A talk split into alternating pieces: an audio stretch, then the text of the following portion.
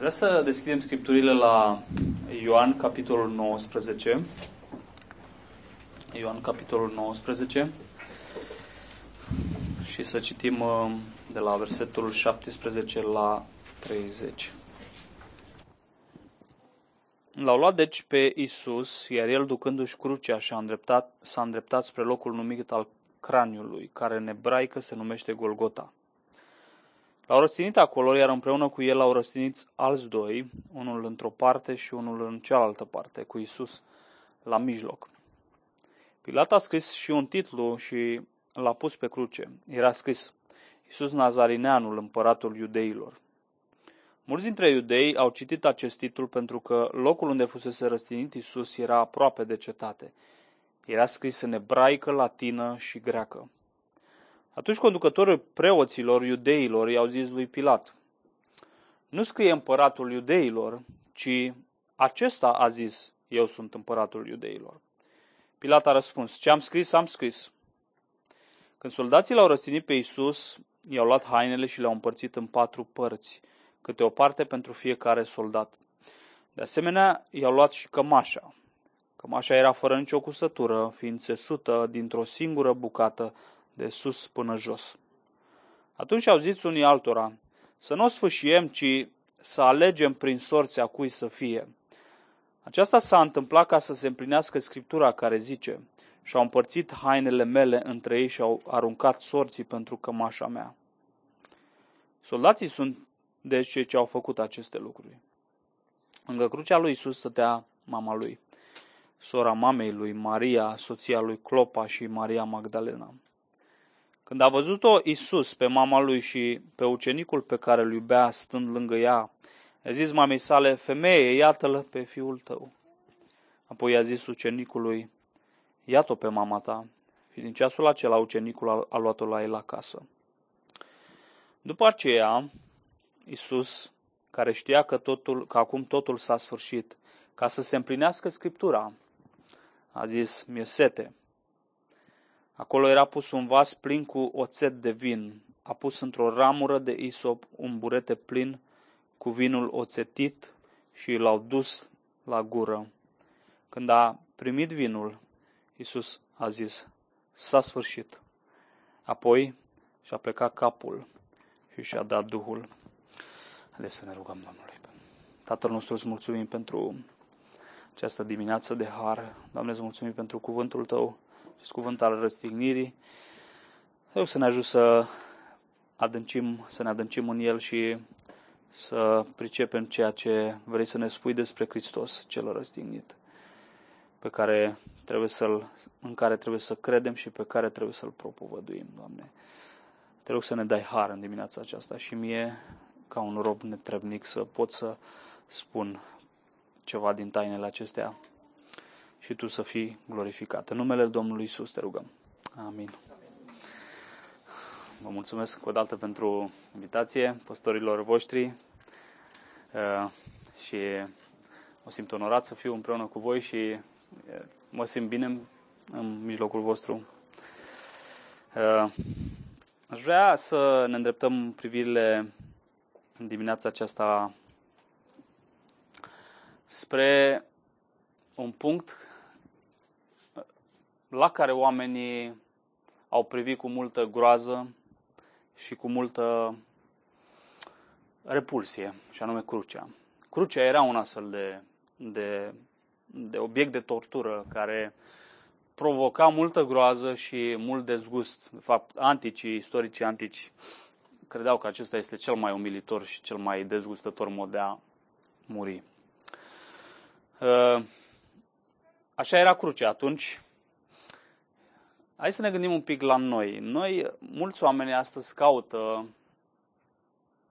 caută să experimenteze lucruri de o intensitate maximă pentru viața lor. Mulți oameni uh, își doresc din inimă să ajungă pe vârful cel mai mare al Himalaiei, Kilimanjaro, și vor să ajungă acolo pentru că cei mai mulți care au fost pe acel uh, vârf spun că este o senzație extraordinară când ajungi acolo. Când ajungi pe acel munte, experimentezi ceva, un simț al măreției și al gloriei și al transcendenței, dacă vreți, uh, așa cum în nicio altă parte nu, nu poți să experimentezi. Și oamenii caută astfel de experimentări, astfel de senzații foarte înalte.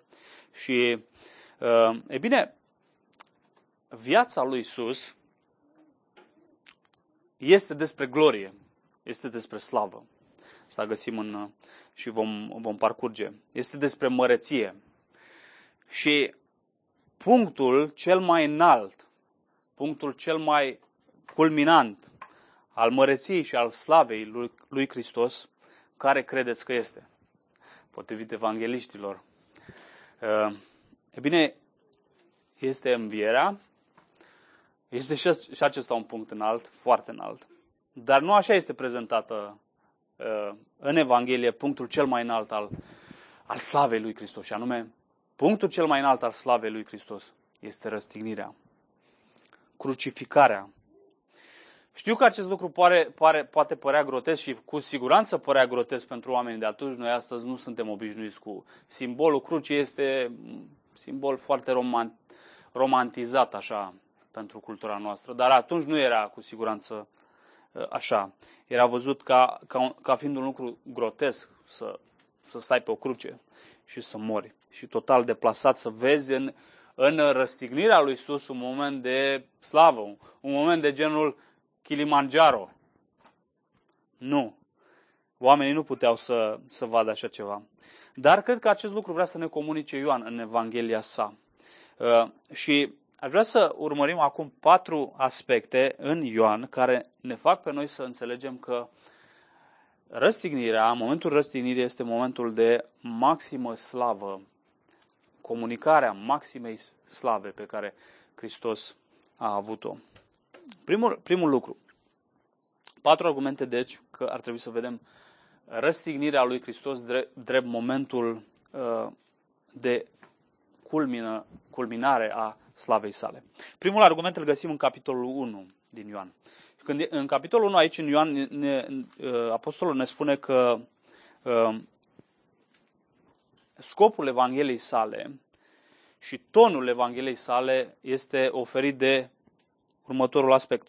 Versetul 1, capitolul 1, versetul 14. Și cuvântul s-a făcut trup și a locuit printre noi plin de har și adevăr și noi am privit slava lui, o slavă ca slava singurului născut din Tatăl. Ceva foarte clar ne spune el aici, anume că lucrarea lui Hristos este, a, a fost aceea de a arăta slava lui Dumnezeu, slava Tatălui, gloria lui Dumnezeu.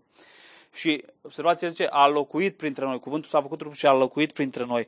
Și asta face referire la coltul întâlnirii din, din deșert, care uh, uh, media prezența lui Dumnezeu în mijlocul poporului. E bine, Hristos a venit să medieze acea prezență, acea slavă a lui Dumnezeu în mijlocul lumii.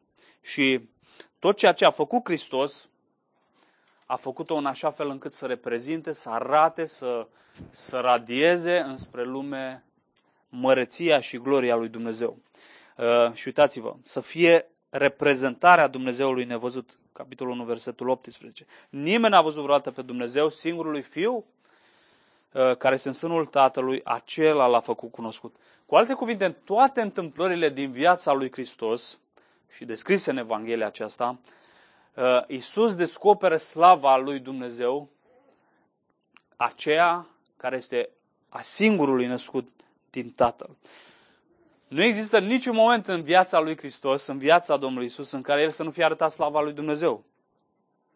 Uh, de fapt, dacă sunteți familiarizați cu Ioan, cum începe primul semn al cărții, în Cana din Galileea, spune că acela a fost prim începutul semnelor lui Hristos. Isus și-a arătat slava în fața ucenicilor și ei au crezut în el. Acela a fost primul semn și continuă Evanghelia cu mai multe semne. Uh, nu a fost niciun moment în viața lui în care să nu fie arătat slava și să o fi descoperit. Și uh, aș argumenta că nici momentul crucii nu este un astfel de moment. În cruce, la cruce, Hristos uh, nu a, dintr-o dată și-a ascuns slava și n-a mai reprezent, nu l-a mai reprezentat pe Tatăl. Uh, nu. De fapt, aș argumenta că acel moment este momentul de maximă claritate a arătării slavei lui Dumnezeu în Hristos. Apostolul Ioan construiește în așa fel Evanghelia, având ca punct țintă răstignirea, crucea și răstignirea. Vezi, zice, da, da, învierea, ce cu învierea? Nu e ea momentul de slavă al lui Hristos? Este, dar nu uh, din punct de vedere literar, cel puțin. Și o să vedem de ce. Uh, nu, n-a fost acolo Isus revendicat la înviere ca Mesia lui Israel, ba da, a fost și fără, clar, fără înviere nu poți să vorbești despre o răstignire care să aibă sens. Dar pe de altă parte și uh, învierea lui fără răstignire nu ar fi fost, n-ar, n-ar fi avut nicio valoare. Pentru că și unii oameni au mai înviat din morți, uh, nu ca Isus, dar uh, în alte feluri au, sau au fost resuscitați. Și nu ar avea niciun sens dacă n-ar fi murit în felul în care a murit el. Uh, ceea ce vreau să spun e că modul în care Ioan își scrie Evanghelia, narațiunea răsinirii, pentru el este punctul cel mai semnificativ. Uh, când, când analizăm în paralel narațiunea răstignirii cu narațiunea învierii, găsim câteva detalii și diferențe semnificative. Și anume, uh, capitolele 18 și 19, care descriu uh, răstignirea lui, răstignirea Domnului Isus, prezintă detalii foarte amănunțite ce s-a întâmplat în momentul arestării până când Isus moare efectiv pe cruce și este mormântat. Uh, este vorba de mai puțin de 24 de ore pe care Ioan le condensează în aceste două capitole și cu detalii foarte minuțioase el prezintă această narațiune a răstignirii. Uh, dacă ne uităm la înviere, în schimb, narațiunea învierii, nu vedem o astfel de detaliere la Ioan. Vorbim poate de, uh, cu siguranță de zeci de zile pe care el le condensează tot în vreo două capitole, 20 și 21. Deci, dintr-o alta e o discrepanță. În 24 de ore, în două capitole, vreo 50 de zile sau 40 de zile, în tot în două capitole. Deja vezi o diferență în, în abordarea lui. Dar, uh, cu toate astea, despre înviere, sau pe lângă asta, despre înviere, nu ni se spune mare lucru. De fapt, nu ni se spune cum a înviat Isus, nu ni se spune cum a venit uh, viața în trupul lui Isus, cum au venit îngerii acolo și mai știu ce detalii din astea. Nu, ni se spune că el a înviat, s-a arătat, uh, detaliile nu sunt pomenite. Uh, narațiunea învierii, de fapt, se concentrează asupra uh, mormântului gol și asupra întâlnirilor lui Isus cu ucenicii după înviere, nu asupra învierii în sine. Această lipsă de detalii ne comunică nouă faptul că, deși învierea lui Hristos este absolut crucială, detaliile nu sunt importante pentru noi, pentru că dacă ar fi fost importante, ne le-ar fi spus, ne le-ar fi comunicat și nouă. Ehm, e bine, nu, acest lucru, nu, nu tot acest lucru, același lucru se poate spune și despre înviere, despre răstignire. Scrupulozitatea și detaliile care sunt uh, expuse în narațiunea răstignirii sunt uh, importante și comunică ceva despre importanța acestui eveniment. De acesta cred că, uh, din punct de vedere literar, uh, Ioan vrea să ne uh, focuseze atenția asupra crucii ca cel mai înalt punct al descoperirii slavei lui Hristos. Și fiindcă răstinirea este punctul culminant al Evangheliei, nu te-ai aștepta ca și gloria lui Hristos despre care spune în 1 cu 17-18 că Isus a venit să o arate lumii, să fie cu atât mai clară în, în narațiunea asta răstignirii. Și într-adevăr, în răstignire Isus, într-un mod uimitor și cu siguranță neînțeles de oamenii din vremea lui, uh, arată lumii, descoperă lumii ceva din măreția și gloria și vrednicia lui Dumnezeu, așa cum în niciun alt punct din slujirea și lucrarea sa nu o face. Al doilea aspect, felul uh, în care își construiește uh, Ioan uh, Evanghelia, dar al doilea lucru este în mod specific evenimentul uh, răstignirii este pomenit în Ioan capitolul 3. Și iată ce zice aici. Ioan capitolul 3, versetul 14 și 15. Și după cum a înălțat Moise șarpele în pustie, tot așa trebuie să fie înălțat și Fiul omului pentru ca oricine crede în El să nu piară, ci să aibă viață veșnică. Această înălțire, înălțare a Fiului omului, despre care vorbește aici, după cum a înălțat Moise, așa va fi înălțat și Fiul omului, se referă expres la crucificare, la înălțarea Lui pe cruce. Și de unde știm asta?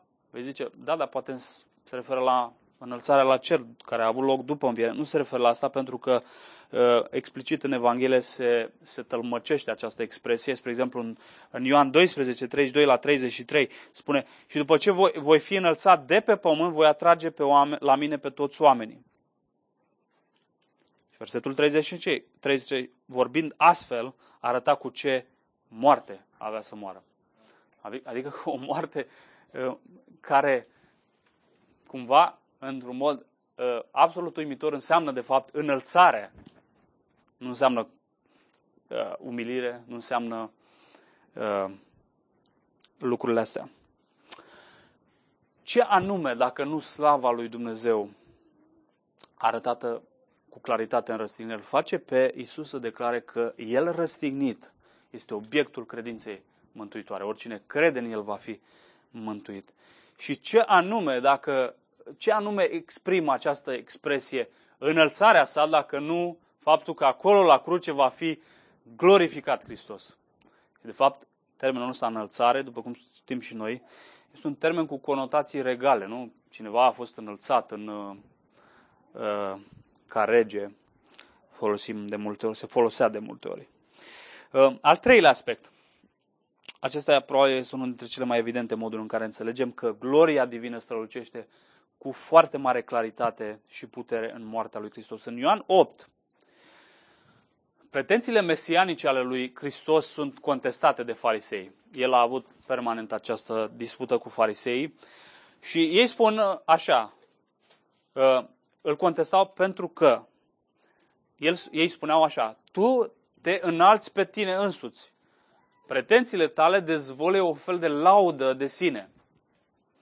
Fariseii au zis, Ioan 8 cu 13, tu depui mărturie despre tine însuși, deci mărturia ta nu este adevărată. Cu alte cuvinte, tu te lauzi, te, te arăți că ești nu știu cine, cu alte cuvinte, din cauza asta nu e, nu e adevărată mărturia ta.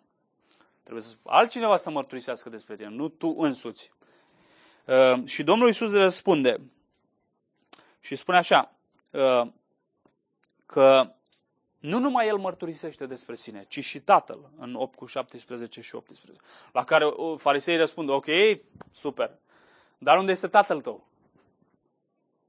Vrem să-l auzim, vrem să auzim mărturia lui despre tine. În 19 spune, versetul 19. Cu alte cuvinte, te credem, dar vrem, să te, vrem să-i auzim, să-l auzim pe martorul tău. Și Isus le răspunde așa, că dacă ei nu-L cunosc pe El, sau nu-L recunosc pe El ca Mesia, nu-L vor recunoaște nici pe Tatăl. Sau, și nici mărturia Tatălui. Stai un pic. Nu este sau un argument circular? Adică, cu alte cuvinte, ca și cum tu mărturisești la tribunal, nu știu, ceva despre tine și spui că cineva ți-e martor. Și judecătorul zice, ok, hai să auzim și martorul tău. Și tu le zici, îi zici judecătorului, dacă nu credeți în mărturia mea, dacă nu credeți în ceea ce vă spun eu, nu puteți să cunoașteți, să înțelegeți mărturia uh, tatălui, mărturia martorului meu. nu puteți uh, să aveți acces la această mărturie. E, e absurd când te duci în fața unui judecător și spui asta. Omule, vreau să aud martorul pe tine, te cred pe tine, până la proba contrarie, dar vreau să-l aud pe martorul tău. Uh, ok, Domnul Iisus își dă seama că e un argument circular și că nu are sens pentru ei, dar uh, și le spune așa, în, în versetul 28, care este un argument pentru ei și va fi un argument pentru ei. Că pretențiile lui sunt reale, sunt adevărate. Ceea ce spune el despre sine, tatăl spune despre sine și uh, cum vor afla ei asta. Uitați, versetul 28. Când veți înălța, 8 cu 28, când veți înălța pe Fiul omului, atunci veți cunoaște că eu sunt și că nu fac nimic de la mine însumi, ci vorbesc după cum m-a învățat tatăl meu. Cu alte cuvinte, Domnul Isus se întoarce la ce spune El și hai să vă dau uh, un argument pe care îl veți pricepe. Când mă veți înălța, atunci veți cunoaște că eu sunt și că Tatăl mărturisește despre mine. Cu alte cuvinte, uh, veți cunoaște că Tatăl m-a trimis. Atunci veți cunoaște mărturia Tatălui despre mine. Atunci veți cunoaște obiectivitatea pretențiilor mele în răstignirea mea. Iarăși, ideea înălțați pe Fiul omului. Uh, observați, Domnul Iisus zice, atunci veți cunoaște că eu sunt. Ce, ce fel de, ce să fii?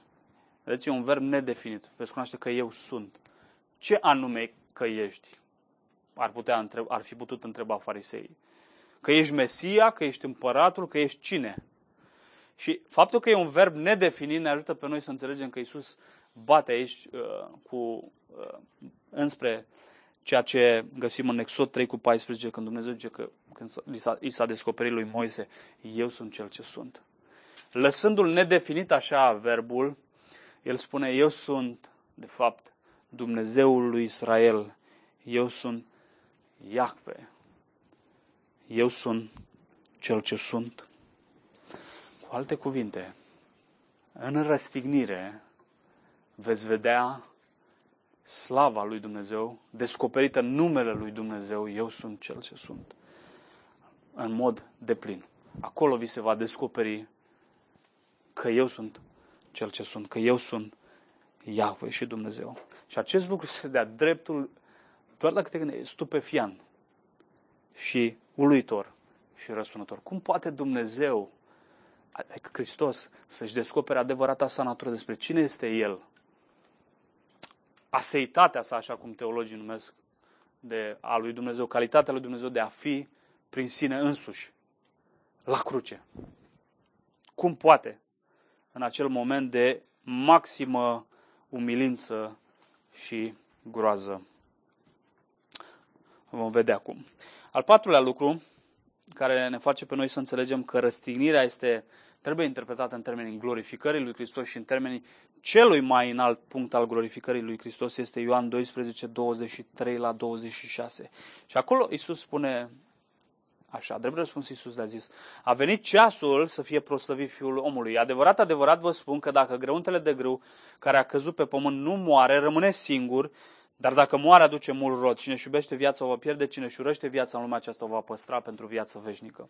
După ce niște greci vin la Domnul Isus, niște neamuri, adică, uh, anticipând asta că lucrarea sa va merge la neamuri, Isus uh, spune așa, anunță că acesta este momentul glorificării sale.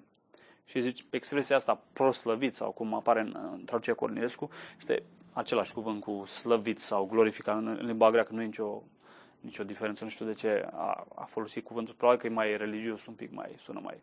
Dar e exact același termen. Înseamnă glorificat sau slăvit. Și uh, la ce se referă proslăvirea asta? A venit ceasul să fie proslăvit Fiul omului. Se referă la ce spune în versetul următor, 24. Dacă grăuntele de grâu care a căzut pe pământ nu moare, rămâne singur. La acest lucru se, se referă.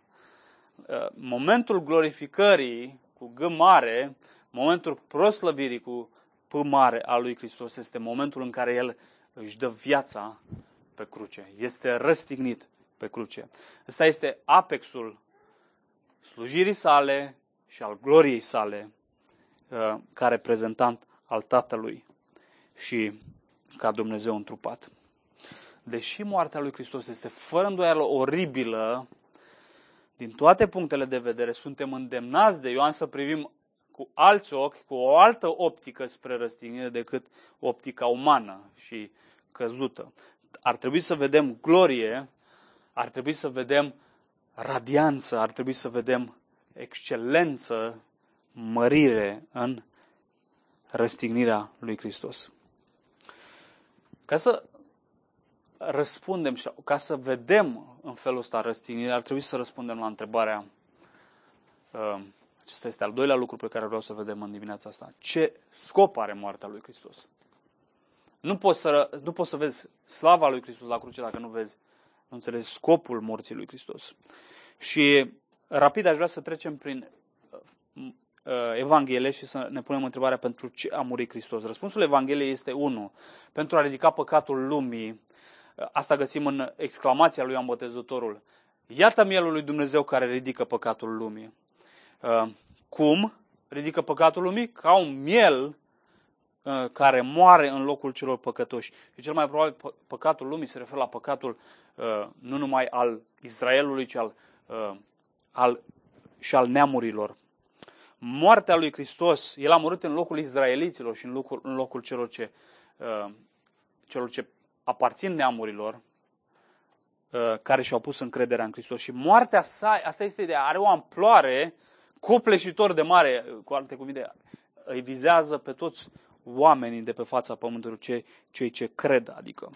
Și uh, știm asta, că se referă la distinția asta între neamuri și evrei din, din 11, uh, când Caiafa, marele preot din vremea răstinit Domnul Iisus, rostește o profeție fără să, măcar să-și dea seama. Spune în uh, versetul 49, unul dintre ei, Caiafa, care era mare preot în anul acela, le-a zis, voi nu știți nimic. Nătângilor, plecați de aici, hai să vă spun eu un pic. Oare nu vă gândiți că este spre folosul vostru să moară un singur loc pentru noroc și să nu piară tot neamul? Caiafa profețește, spune Ioan, că Isus va muri pentru neam. Dar uh, uh, apoi Ioan tălmăcește și spune, dar nu a spus acest lucru de la el, ci fiind mare preot în anul acesta a profeții că urma să moară pentru neam și versetul 52 și nu numai pentru neam, ci ca să-i adune la oaltă pe toți copiii lui Dumnezeu cei risipiți. Moare pentru uh, Israel și pentru neamuri, uh, cei care cred în Hristos.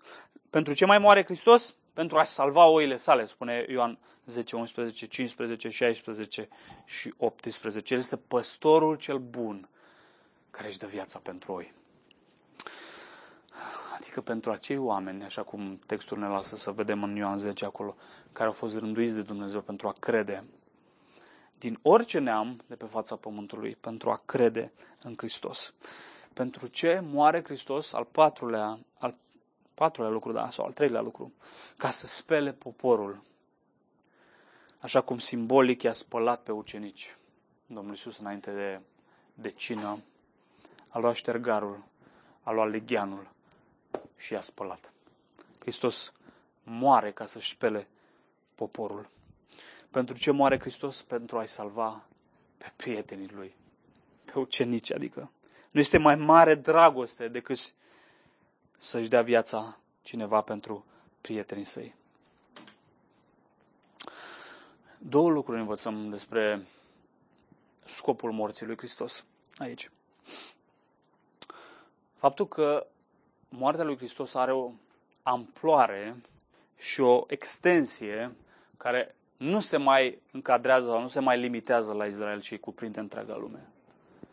Uh, este globală moartea lui Hristos, dacă pot să spun așa. Oamenii de pe fața pământului trebuie să privească la acel moment uh, pentru că are relevanță și pentru ei, nu doar pentru Israel. Dar al doilea lucru, moartea lui Hristos este dragoste în forma ei cea mai pură. Și, evident, textul Uh, cel mai cunoscut poate din Scriptură, Ioan 3 cu 16, fiindcă atât de mult a iubit Dumnezeu lumea încât a dat pe singurul lui Fiu, pentru ca oricine crede în El să nu piară, ci să aibă viață veșnică.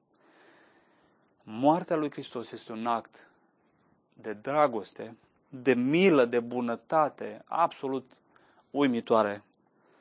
Absolut uimitoare.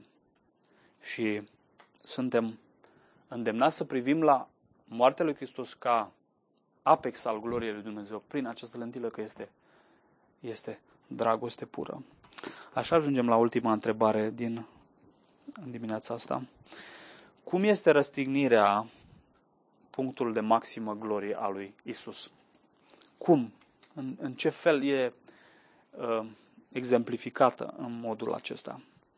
Și haideți să aruncăm o privire scurtă asupra capitolelor 18 și 19 care prezintă răstignirea Uh, și vă rog să deschideți acolo ca să vedem detaliile acelui, acelor capitole. Bine, analizând aceste capitole, o expresie anume iese în evidență în mod uh, copleșitor. Anume expresia împărat. Împărat.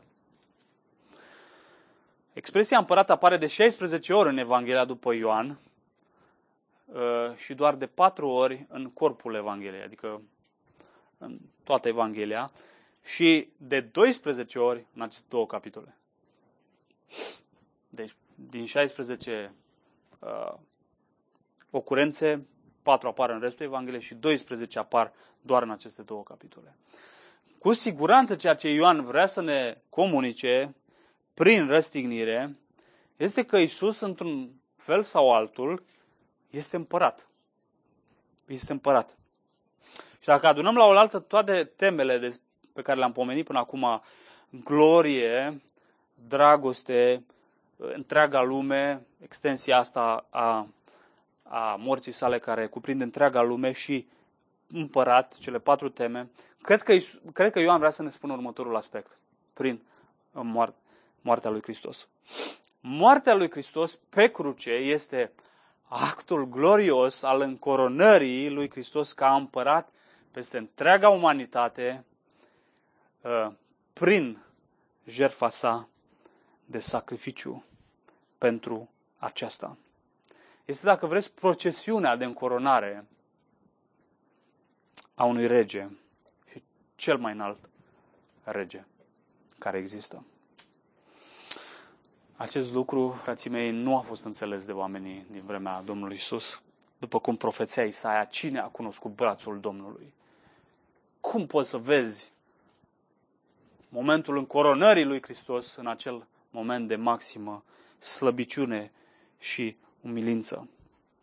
Dar nouă ni s-a descoperit prin Duhul această semnificație a lui Hristos. Și haideți să vedem un pic care este acuza care i s-a adus lui Isus.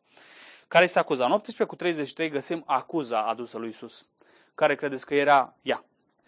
Ei bine, motivul pentru care era acuzat Isus, sau mă rog, adus înaintea lui Pilat, este acela că este împăratul iudeilor. Așa cum Pilat l-a întrebat, ești tu împăratul iudeilor? Tot așa urlau și, urla și poporul demonizat Um, înaintea lui Pilat, dacă le liberezi, nu ești prieten al cezarului, oricine se face pe sine împărat, nu este împotriva cezarului. Cu alte cuvinte, Isus este acuzat și executat pentru că uh, chipurile ar fi fost împărat. Dar uh, al doilea lucru pe care vreau să-l vedem, mărturisirea sa. Asta e acuza, asta e, și apoi mărturisirea. Întrebarea, acuza asta era falsă sau era adevărată? Se făcuse el pe sine împărat al iudeilor? Pilat, în, în interogatoriul său cu Isus, uh, îl întreabă pe Isus, ești împăratul lui iudeilor? Și uh, după care Isus spune că împărăția sa nu este din lumea aceasta. Apoi Pilat, pentru că voia să afle un răspuns, l-a întrebat, dar înseamnă că ești un împărat. Deci un împărat tot ești. Și Isus i-a răspuns, verde în față, este așa cum ai spus, sunt împărat. Eu pentru aceasta m-am născut și pentru aceasta am venit în lume, ca să depun mărturie despre adevăr. Iată, Iisus afirmă scopul nașterii sale și anume este acela de a fi împărat. Nu în felul lumii acesteia, dar cu toate acestea împărat. Cu, cu toate acestea împărat în sensul cel mai de plin al cuvântului. Eu sunt împărat. Care împărat dacă nu unul ca al lumii acesteia? Împăratul care la început era cu Dumnezeu și care era Dumnezeu. Cine poate să ia titlul acesta de împărat în modul cel mai deplin al cuvântului dacă nu Dumnezeu? Și Iisus spune, la început, că era cu Dumnezeu, Logosul, era cu Dumnezeu. El este împăratul, pentru că El este Dumnezeu. El este împăratul care, prin care toate au fost făcute. Ce, Ce mai face un împărat în, în împărăția lui? Creează lucruri, nu? Creează uh, uh, edificii, creează structuri, creează orice. E bine, este, acesta este împăratul prin care toate au fost făcute. Vedeți de ce el e de plin împărat. Nu este doar ca împărații acestei lumi sau conducătorii acestui lume. El este împăratul care astâ, astâmpără setea pe vecie, cum spune Evanghelia. El este împăratul sau regele care învie și judecă morții. Ce altceva, ce prerogativ avea împăratul în antichitate, dacă nu acela de a judeca, era, era judecătorul suprem al națiunii. Și el este împăratul care judecă și învie morții. El este monarhul care este pâinea vieții pentru toți câți mănâncă din el. El este stăpânul care își dă viața pentru oile. Deja, deja, deja intrăm pe un alt teren. El este stăpânul care își dă viața pentru oile sale. Da, înțeleg că este suveran, da, înțeleg că El judecă, da, înțeleg că El creează. Dar deja când ajungem la partea a doua, că își dă viața pentru oile sale, deja uh, constructul nostru despre împărat și, și conducător este spulberat de-a dreptul. Cum să-și dea un împărat viața pentru oile sale? Oile își dau viața pentru împăratul lor. Așa fac Uh, așa se întâmplă în lumea asta. El este domnitorul care înainte de Avram este. Adică, el este din totdeauna. El nu are început. El este conducătorul care este învierea și viața. El este suveranul care este una cu Tatăl. El este împăratul care este, în afirmația, dacă vreți, cea mai clară din Evanghelia după Ioan, pe care o spune Toma, necredinciosul, Doamne, Dumnezeul meu, Tu ești Domnul meu și Dumnezeul meu. El este împăratul care este Domnul și Dumnezeu. Vedeți cum el întrupează toate caracteristicile regalității, dar nu la nivelul ăsta uman, ci la un nivel absolut uh, ultim și culminant. El este împăratul în sensul cel mai deplin al cuvântului. De asta el a zis, eu sunt împărat, pentru asta am venit în lume. Acuza mărturisirea, hai să vedem, bagiocora. Bagiocora pe care a primit-o Hristos. La începutul capitolului 11, Pilat îl dă pe mâna soldaților ca să-l bată. Bineînțeles, ca, ca orice, orice netrebnici, de obicei oamenii din armată erau niște oameni netrebnici, uh, fac mai mult decât îi cere Pilat și uh, îl batjocoresc pe Hristos. Și uitați-vă ce batjocoră aleg să folosească. Ostașii, 19, 2 cu 3, ostașii au împlinit o cunună de spin și au pus-o pe cap. Au îmbrăcat cu o haină de purpură. Haina, este o, haina de purpură e îmbrăcată de regi. O haină roșie. Uh, cununa de spini, uh, care semnifică acea uh, cunună împărătească. Și s-au aplicat de el, s-au apropiat de el și îi ziceau acești, acești uh, bagiocoritori, plecăciune ție împăratul iudeilor. Și dădeau palme. Bagiocora, observați, are de-a face cu faptul că El este împărat. Oamenii îl bagiocoreau pentru că El s-a făcut împărat și a pretins că este împărat. Dar mai lipsește un element, nu? În, în, în această narațiune. Dar pe lângă asta, în celelalte evanghelii consemnează și sceptrul său. Amintiți care este sceptrul său? Este o trestie care tot așa îl mai loveau soldații. Sceptrul, dar mai e ceva important aici, tronul. Care e tronul său? Orice împărat are un tron, nu e așa? E bine, tronul apare și el. Este înălțat pe cruce. După ce voi fi înălțat, amintiți-vă de, de expresia asta, după ce voi fi înălțat, voi chema pe toți la mine, n-ai cum să nu observi aceste imagini. Hristos este este încununat acum ca împărat. Ca împărat. Și tronul său nu este un tron obișnuit, este un, este un jilț înălțat deasupra tuturor supușilor săi. Și gândiți-vă, uitați, și este interesant, acel loc, uh, Golgota era un loc foarte înalt. De obicei, împărații își, își, își așezau palatul lor într-un loc foarte înalt și tronul lor era foarte înalt. Și exact asta se întâmplă aici. Iisus este înălțat deasupra tuturor pe jilțul său părătesc, care este crucea sa.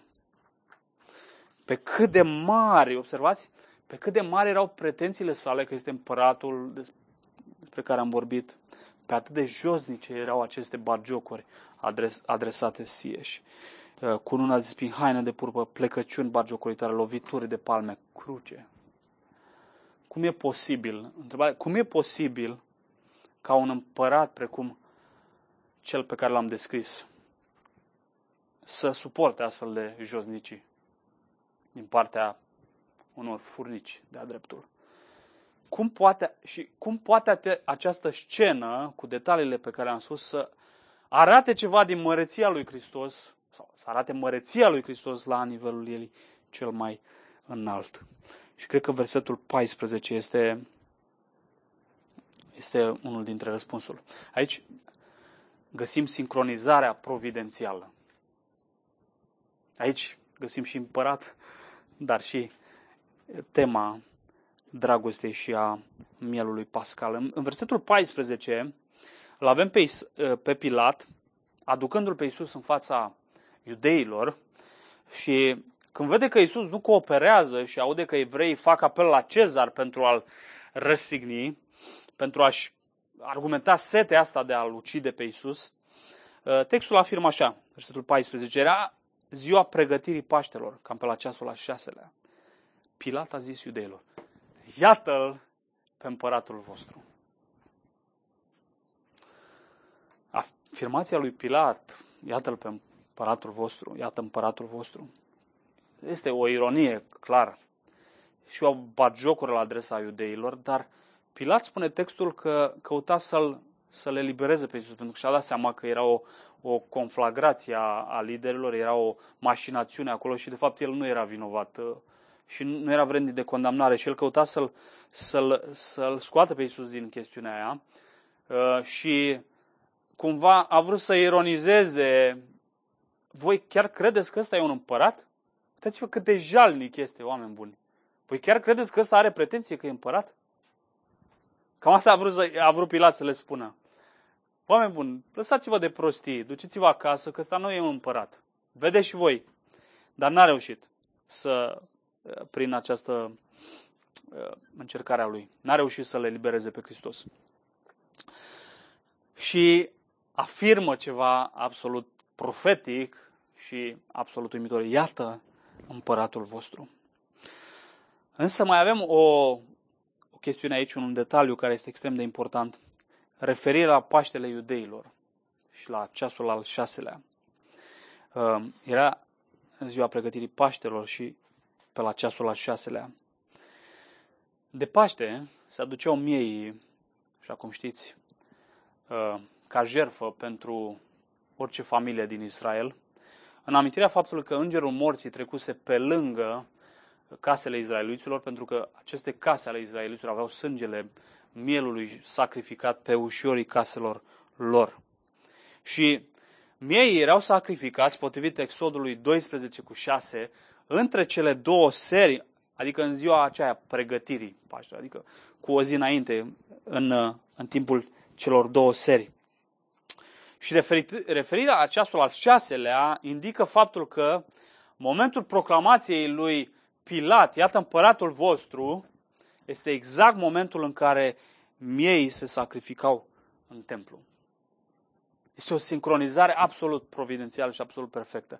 Isus este împăratul împăraților și domnul domnilor, cu alte cuvinte, și face ceva absolut nemai văzut și nemai întâlnit, fiindcă se sacrifică, așa cum și Ioan Botezul și iată mielul lui Dumnezeu care ridică păcatul lumii, se sacrifică pentru supușii săi și pentru poporul său și ridică păcatul tuturor celor ce vor crede în el din orice neam de pe fața pământului. Ce împărat a mai făcut asta? Asta este întrebarea. Ce împărat a mai făcut asta? Și al cincilea lucru, pe lângă sincronizarea asta perfectă și în coronarea ca rege al iudeilor. După ce Isus este răstignit, preoții vin la Pilat și supărați un pic îi spun, omule, domnule Pilat, ă, pe însemnare scrie Iisus din Nazaret împăratul iudeilor, dar schimbă, că el nu este împăratul nostru, cu alte cuvinte, și ei voiau să schimbă. El a zis, eu sunt împăratul iudeilor. Pilat i-a refuzat categoric, i-a, i-a expediat imediat. Ce am scris, am scris, așa va rămâne. Și faptul că afirmația asta rămâne fixă, neschimbată și categorică, indică ceva profetic cu privire la, la lucrarea lui Hristos și la persoana lui Hristos. Și ceva ascuns de ochii oamenilor. Și așa cum Caiafa profețea, fără să-și fi dat seama, la fel și aici, această pam, știu, inscripție deasupra capului lui Hristos indică ceva profetic și ascuns de ochii oamenilor. Regele acesta, care este acum ridicat pe tronul său de slavă, este proclamat, pentru că scrie că era scris în evreiește, latinește și grecește. Asta sunt doar câteva din uh, limbile pământului. Dar cred că acolo putem pune etc. Cred că asta indică profeția, în mod profetic ceea ce spune acolo. Isus este regele proclamat în toate limbile lumii și care domnește deasupra tuturor, nu în calitate de tiran absolut, deși are dreptul să facă asta, uh, nu în calitate de unul care vine să fie slujit, deși merita din plin să fie slujit, ci în calitate de miel al lui Dumnezeu, care ridică păcatul lumii. Așa ceva, cum am spus, niciun împărat n-a făcut niciodată. Niciun împărat n-a făcut niciodată. Atâta umilință și dragoste nimeni n-a manifestat niciodată față de oameni, mai cu seamă față de supuși, sclavi cum ar, fi, cum ar veni. Nu numai Isus, observați, mărturisește despre sine, ci Tatăl prin sincronizarea aceasta providențială. Acesta este Fiul meu și acesta este Dumnezeul în carne și oase, Cel care mă reprezintă și care îmi descoperă slava mea. Iată că și Tatăl mărturisește despre El, despre Hristos. Doar să ai ochi să vezi lucrurile astea. Iată, observați, gloria lui Dumnezeu în cea mai înaltă manifestare a ei. Iată-L pe Hristos. Iată cum arată procesiunea în coronării lui Hristos, ca împărat al tuturor. Iată cum arată măreția și vrednicia lui Dumnezeu în cea mai orbitoare manifestare a ei. Iată cum arată Dumnezeul cel veșnic, care există datorită sie și eu sunt cel ce sunt, care stăpânește și ține totul în mâna sa. Iată cum arată El în cea mai, cea mai înaltă manifestare a, a gloriei sale. În bunătate și milă care explodează pur și simplu în mințile, mințile noastre, orice construct al milei și al bunătății și al, și al regalității. Deci mintea noastră nu mai poate uh, procesa lucrurile astea cu toate astea suntem chemați să, să, să contemplăm la slava Lui, să vedem slava Lui și să, să, uh, să credem în ea și să, să ne bucurăm de ea la, la înălțimea ei. În bunătate și milă, absolut uimitoare. El își iubește făcându-și acea prestanță de care vorbeam, pe care o merită. Dumnezeu merită și Hristos merită toată prestanța și toată slava. Și o face de nimic își lasă gloria aceea și slava pe care o merita și se lasă umilit, se lasă ucis pentru aceea care ar trebui să-i dea lui toată slava și care nu fac și care răstignesc pe o cruce. Nu este nimic mai năucitor, nu este nimic mai amețitor, nu este nimic mai glorios. Iată-l pe împăratul nostru.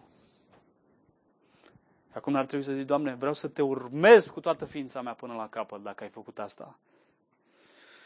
Iată-l pe împăratul care, el nu are nevoie nici măcar de, de slava sa pe care noi ar trebui să-i o dăm, nu are nevoie nici măcar de asta pentru a fi înălțat și măreț. Asta este uimirea pe care o vezi la cruce.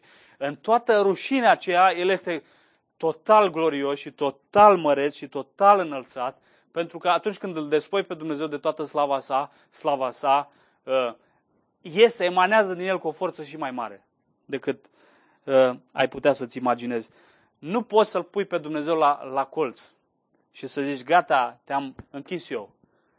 Nu mai poți să mai arăți glorios. Ești de nimic, te-am făcut de nimic. N-ai cum să faci asta pentru că gloria lui țâșnește în moduri absolut fenomenale din cel mai, uh, cel mai critic moment și cel mai uh, bagiocoritor moment al vieții lui. Glorie, el nu are nevoie de gloria asta pentru a rămâne glorios și măreț. Când vrea să arate dragoste lipsită de margini pentru cei ce nu merită. Iată-l pe împăratul care rămâne măreț și slăvit până la ultima suflare. S-a sfârșit. În cel mai umilitor moment al său. El este singurul care rămâne leu atunci când devine miel. Ca să ridice păcatul omenirii și te întreb în dimineața asta, vezi tu slavă în acest împărat? Vezi tu înălțime absolut terifiantă în coborârea lui atât de jos. Vezi tu tron de slavă în crucea lui. Vezi tu cunună de mărire în cununa sa de spini. Vezi tu tărie în slăbiciunea sa. Lumea o să ne uimească cu gloria ei. Dar noi trebuie să ne întoarcem permanent la gloria singurului Dumnezeu care s-a manifestat în forma ei ultimă la cruce.